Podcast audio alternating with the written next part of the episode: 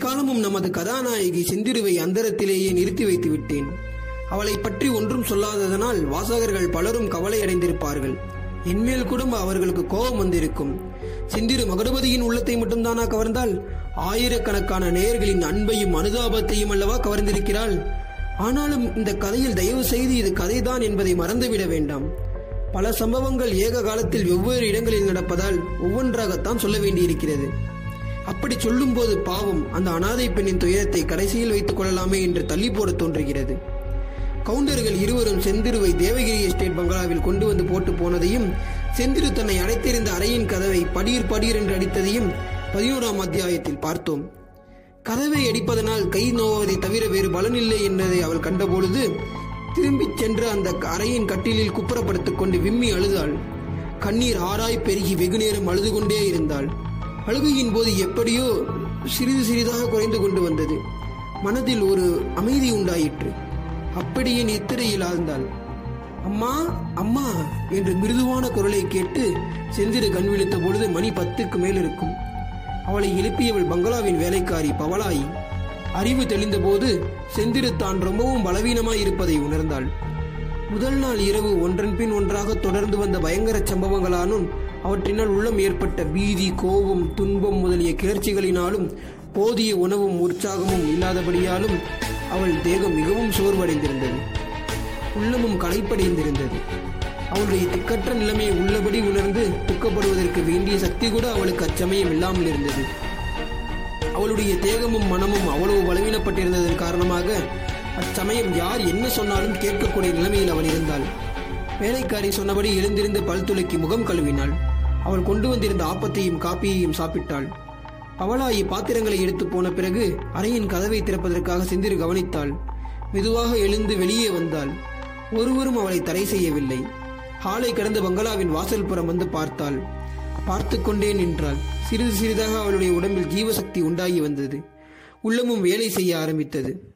ஒரு புறத்தில் அவள் கண்முன் தோன்றிய ஒரு அழகான அற்புதமான இயற்கை காட்சி அவளை வசீகரித்தது. ஆஹா என்ன அழகான இடம் என்று சொல்லி மனம் வியந்தது. மற்றொரு புறத்தில் அந்த அழகான இடத்தில் தான் சிறைப்பட்டு இருப்பதும் அங்கிருந்து ஒருவேளை கார்கோட கவுண்டரின் மனைவியாகத்தான் வெளியே போகக்கூடும் என்பதும் நினைவுக்கு வந்தன. அப்போது அவளுடைய நெஞ்சை யாரோ முறித்து பிழிவது போல் இருந்தது. பங்களாவின் முன்வாசல் தோட்டத்தில் அங்கும் இங்கும் உலாவினாள். அவ்விடத்திலிருந்து தப்பிச் செல்வதற்கு ஏதேனும் ஒரு வழி உண்டா என்று எண்ணம் அவள் மனதில் அடிக்கடி உதயமாயிற்று. சுற்றுமுற்றும் பார்க்க பார்க்க அது எவ்வளவு அசாத்தியமான காரியம் என்பதுதான் நிச்சயமாய் தெரிந்தது. மங்களாவுக்கும் தோட்டத்துக்கும் இடையில் புறத்தில் சரிவாக மலை உயர்ந்திருந்தது. அந்த சரிவில் கண்ணு கெட்டிய தூரத்துக்கு யூக்கலிப்டப்ஸ் மரங்கள் வானலாவி உயர்ந்திருந்தன. மங்களாவுக்கு பின்பக்கத்தில் மலைச்சுவரை போல் உயர்ந்திருந்தது. வலதுபுறத்தில் திடீரென்று செங்குத்தமாய் பள்ளமாய் பள்ளமாய் இருந்தது அதன் ஓரத்தில் இரும்பு வேலை இருந்தது. வேலி வழியாக எட்டி பார்த்தால் சுமார் நாலு ஆள் உயரத்துக்கு கீழே ஒரு பாதை போவது தெரிந்தது. அப்பாதை வளைந்து வளைந்து குறுக்கும் நெடுக்குமாய் சென்று வெகு தூரத்திற்கு அப்பால் தெரிந்த பெரிய மலைச்சாலையை அடைந்தது. பங்களாவுக்கு எதிரே பலமான இரும்பு கேட் போடப்பட்டிருந்தது. அதன் வழியாகத்தான் அந்த பங்களாவுக்கு வெளியே போகலாம். அப்படி போகும் பாதைதான் சிறிது தூரத்தில் தொடங்கி மடங்கி பங்களாவின் வலதுபுறமாக கீழே இறங்கி போயிற்று. செந்திருவுக்கு நீலகிரி புதியதில்லை. ஏற்கனவே அவளுடைய தகப்பனார் இருந்த காலத்தில் கூனூரில் அவள் கோடை வாசம் செய்ததுண்டு. ஆகவே சுற்றும் முற்றும் பார்த்த பின்னர் இந்த பங்களா சிறையில் இருந்து பிறருடைய ஒத்தாசை இல்லாமல் தப்பிச் செல்வது இயலாத காரியம் என்பதை தெரிந்து கொண்டாள் ஆனால் அத்தகைய ஒத்தாசை தனக்கு எப்படி கிடைக்கும்? இந்த தனிமையான மலை உச்சிக்கு தன்னை தேடிக்கொண்டு யார் வரப்போகிறார்கள் தன் பேரில் உண்மையாக பிரியம் கொண்டிருந்த இருவரில் ஒருவர் கார்கோட கவுண்டரின் கத்திக்கு இரையானார் இன்னொருவர் மேல் பாவியில் கொலை குற்றம் சுமத்தப் போகிறார்கள். ஆகவே தான் விடுதலையாகி சென்று அவரை காப்பாற்றினால் தான் உண்டு. அவர் வந்து தன்னை காப்பாற்றப் போவதில்லை. பின் யார் தனக்கு ஒத்தாசை செய்யப் போகிறார்கள்? ஐயோ மூன்று வருஷம் சித்தப்பாவில் வீட்டில் சிறை தண்டனை அடைந்த பிறகு தப்பிச் செல்வோம் என்றின் பலன் இதுதானா? அதைவிட கடுமையான மலைச்சிறைக்கு அல்லவா வந்து சேர்ந்து விட்டோம் என்று எண்ணி செந்திரு விரும்பினாள் இதிலிருந்து தப்புவதற்கு வழியே கிடையாதா? தன்னிடம் அன்புடன் பேசிய வேலைக்காரி பவலாயின் ஞாபகத்துக்கு வந்ததும் கொஞ்சம் நம்பிக்கை பிறந்தது. பெண் என்றால் பேயும் இறங்கும் என்ற பழமொழி ஆயிற்றே ஒரு பெண்ணுக்கு இன்னொரு பெண் இறங்க மாட்டாளா? இந்த எண்ணத்துடன் செந்திரு வேலைக்காரியுடனான சிநேகிதம் செய்து கொள்ளத் தொடங்கினாள். பலா பவலாயியும் செந்திருவும் அன்பும் அனுதாபமாய் பேசினாள். செந்திரு தன்னுடைய மனதை திறந்தபோது பவலாய் அவளுக்காக கசிந்துருவதாக காட்டிக்கொண்டாள் ஆனால் நான் என்ன செய்வேன் தாயே? இந்த பங்களாவை விட்டு அந்தண்டை இந்தண்டை நான் போகக்கூடாது. உனக்கு மட்டுமா? எனக்கும் கூட இது ஜெயில்தான். என் புருஷனோ ரொம்ப முரடு. ஏதாவது சந்தேகம் தட்டினால் என்னை கத்தியால் குத்தி விடுவான் என்றாள். பவலாயி தன் புருஷனை பற்றி சொன்னது என்போ ரொம்ப சரிதான். இவனுடைய முகத்தை பார்த்தாலே பயங்கரமாயிருந்தது. செந்திருவிடம் அவன் ஒரு வார்த்தை பேசவும் இல்லை செந்திரு பேசினால் அவன் காது கொடுத்து கேட்பான் என்றும் தோன்றவில்லை. அவன் பாட்டுக்கு அவன் காரியத்தை செய்து கொண்டிருந்தான். பங்களாவுக்கு உள்ளே இருக்கும்போது அவன் தோட்டத்தின் இரும்பு கேட்டை பூட்டி சாவியை பத்திரமாய் மடியில் வைத்திருந்தான். வெளியே போகும்போதும் கேட்டை பூட்டி சாவியை எடுத்துக்கொண்டு போனான். மூன்று தினங்கள் கழிந்து ஒரு நாள் இரண்டு கவுண்டர்களும் வந்தார்கள்.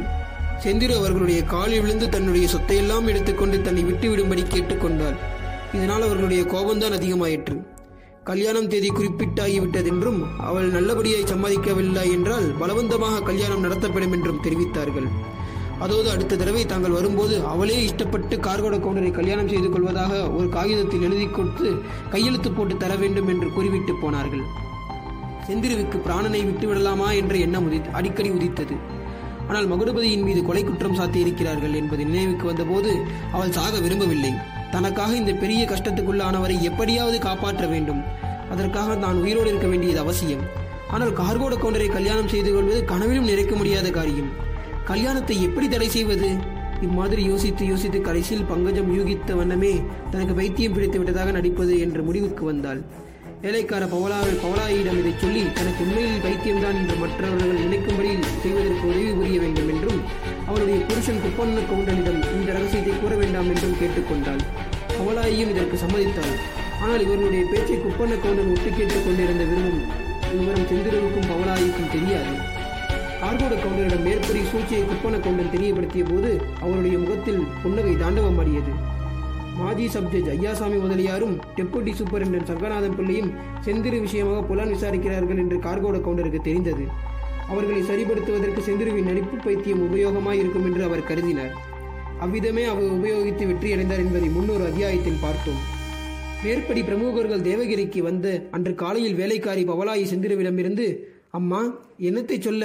இன்றைக்கு கல்யாணம் நிச்சயம் செய்வதற்காக யாரோ வரப்போகிறார்களாம் என்று தெரிவித்தாள். செந்திருவுக்கு பகீர் என்றது. வழக்கத்தை விட அதிக பைத்திய நடிப்பு நடிப்பதென்று அவள் தீர்மானித்தாள்.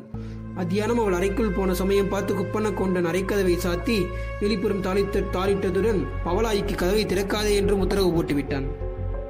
அந்த சமயத்திலேதான் ஐயாசாமி முதலியாரும் சங்கநாத பிள்ளையும் கவுண்டர் கவுண்டர்களுடன் வந்தார்கள்.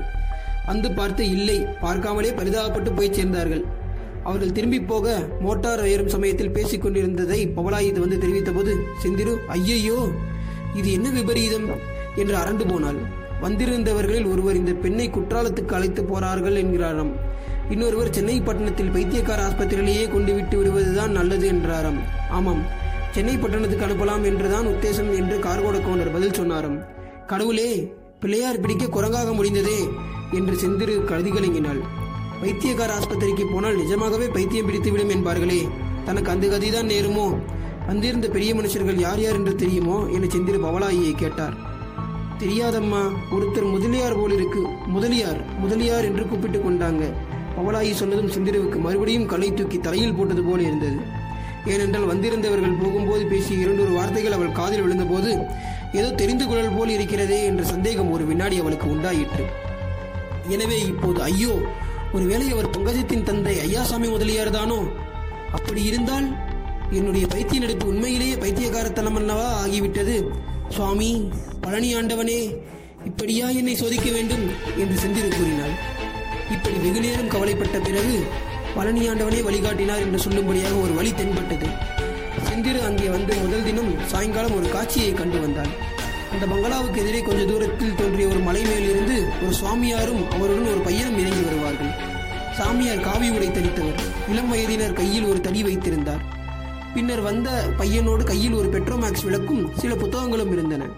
இரண்டு பேரும் மலை உச்சியிலிருந்து இறங்கி அந்த பங்களா வாசலில் இரும்பு கேட்டுக்கு அப்பால் கொஞ்ச தூரம் வரையில் வந்து அங்கிருந்து கீழே இறங்கி சென்ற பாதை வழியாக போனார்கள். தினம் மாலை ஐந்து மணிக்கு இது நடந்தது.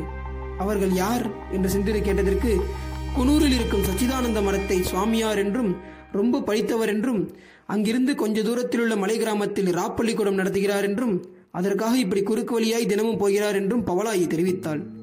தன்னுடைய விடுதலைக்கு அந்த சாமியாருடைய ஒத்தாசையை கோருவதென்று செந்திரு இப்போது தீர்மானித்தாள். பவளாயியின் உதவியை கொண்டு ஒரு துண்டு காகிதமும் பென்சிலும் சம்பாதித்தாள். தன்னுடைய நிலைமையை சுருக்கமாக எழுதி எப்படியாவது தன்னை விடுதலை செய்து காப்பாற்ற வேண்டும் என்று வேண்டினாள். அந்த காகிதத்தை ஒரு கையில் நாரினால் சேர்த்து கட்டி எடுத்துக்கொண்டு அன்று சாயங்காலம் இரும்பு வேலி ஓரமாக போய் நின்று கொண்டிருந்தாள். வழக்கம்போல் சாமியாரும் பையனும் எதிர்புறத்து மலையிலிருந்து இறங்கி வந்து பங்களா பாதையை இழந்து அதன் வழியே கீழே சென்றார்கள். செந்திரு பங்களா வாசல் தோட்டத்தில் வேலி ஓரமாக நின்று பார்த்து கொண்டிருந்தாள். தான் நின்ற இடத்திற்கு கிட்டத்தட்ட நேர் கீழே அவர்கள் வந்ததும் காகிதம் கட்டிய கல்லை கீழே போட்டாள். என்ன துர்திருஷ்டம்? காகிதம் கட்டிலிருந்து நழுவி எங்கேயோ பறந்து சென்றது. கல் மட்டும் நேரே கீழ் நோக்கி போயிற்று. ஸ்வரம் செய்யப்பட்ட பளபளவென்று கண்ணாடி போல் விளங்கிய சாமியாரின் மொட்டைத்தரையில் குறிபார்த்து விழுந்தது.